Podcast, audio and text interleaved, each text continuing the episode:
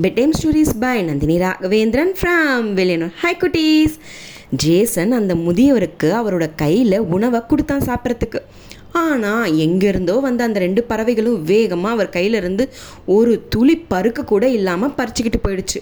இதற்கான காரணமும் தெரியலை. ஜேசன் அப்படின்ற பேரை சொன்ன அந்த முதியவரை பார்த்து பிரமிப்புலேயும் இருந்தான் ஜேசன் என்ன ஆச்சு? ஏன் இந்த பறவைகள் இவர்கிட்ட உணவை பறிச்சுக்கிட்டு போயிடுது? அப்படின்னு பார்த்தான். முதியவர்கிட்டயே கேட்டான். ஏன் இப்படி ஆகுது? அப்படின்னு. உடனே அவர் தள்ளாடிக்கிட்டு பொறுமையாக சொன்னார். நான் வந்து தேவர்கள் கூட்டத்தை சேர்ந்த ஒரு தேவன். நான் மற்றவங்க வந்து என் என்னை துரோகம் செஞ்சிட்டேன்னு நினைக்கிறாங்க. ஆனால் நான் உண்மையிலேயே எந்த தப்பும் செய்யலை. அதை என்னால் நிரூபிக்கவும் முடியலை. அதனால எனக்கு இந்த தண்டனை கிடச்சது. என்னால் வாழ்நாள் முழுவதும் உணவில்லாமல் இங்கே இருக்கணும். இந்த பகுதியிலேயே தான் நான் இருக்கணும். இந்த தீவை விட்டு நான் வெளியில் வர முடியாதுங்கிறத என்னுடைய சாபம். அப்படின்னு அந்த முதியவர் சொன்னாராம். உணவில்லாததுனால நான் வலுவிழந்து பா இப்படி இருக்கேன்ப்பா அப்படின்னு சொன்னாராம். அதனால தான் நீங்கள் என்னை ஜேசன் பேர் சொல்லி கூப்பிட்டீங்களா? அப்படின்னு கேட்டதும் ஆமான்னு சொல்லி மண்டையாட்டினாராம். அதுக்கப்புறம் சரி இப்போ வந்து எப்படியாவது அவருக்கு உணவு கொடுக்கணும்னு நினச்சான் ஜேசன். அவர் மேலே இருந்த பரிதாபம் முதல் காரணமாக இருந்தது. அதனால் தன்கிட்ட இருந்த மீதி உணவுகளை எதையாவது கொஞ்சம் கொடுக்கணும்னு எடுத்தான். எடுக்கும்போதே அந்த ஜேசனின் படை வீரர்களில் ரெண்டு பேர் சொன்னாங்க இந்த முறை அந்த பறவை வரட்டும். நாங்கள் காற்றை விட வேகமாக செயல்பட்டு எப்படியாவது அந்த பறவையை பிடிச்சிடுறோம் அப்படின்னு சொன்னாங்களாம். அவங்களும் தயாராக இருந்தாங்க. ஜேசன் அந்த உணவை முதியவர் கையில் கொடுத்தான். கொடுத்த உடனே அவர் சாப்பிட்றதுக்கு எடுத்தார் கையிலேருந்து.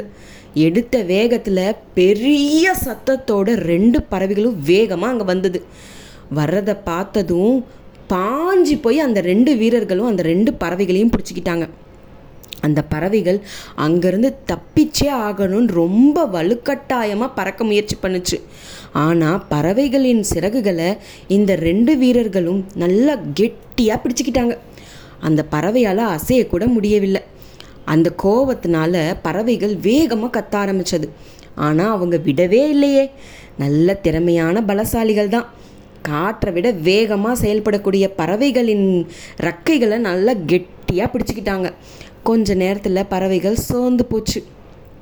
ஆனால் அப்போவும் இந்த வீரர்கள் விடவே இல்லை.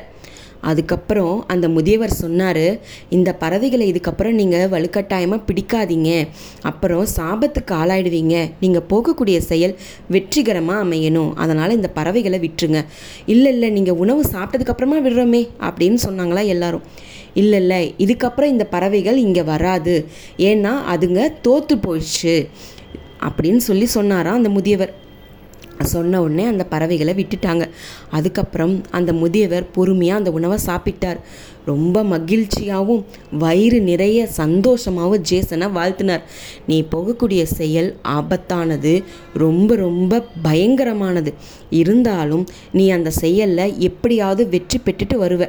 உன் எனக்கு நம்பிக்கை இருக்குது உன் மேலே நூறு சதவீதம். அதனால் உன்னை நான் வாழ்த்தி அனுப்புகிறேன் அப்படின்னு சொன்னாராம். உடனே இந்த ஆபத்துக்கள் என்னன்னு சொல்ல முடியுமா? அப்படின்னு ஜேசன் கேட்டான். ரொம்ப பெரிய ஆபத்துக்கள் நிறைய காத்துட்ருக்கு. அதில் நீங்கள் முதல்ல கடக்க வேண்டியது மோதும் மலைகள். ரெண்டு மலையும் ஒன்றுக்கு ஒன்று மோதிக்கிட்டே இருக்கும். அது எப்படி? அடுத்த பகுதியில். அந்த ஆபத்துலேருந்து ஜேசன் தப்பிப்பாரா? நாளை பார்க்கலாம்.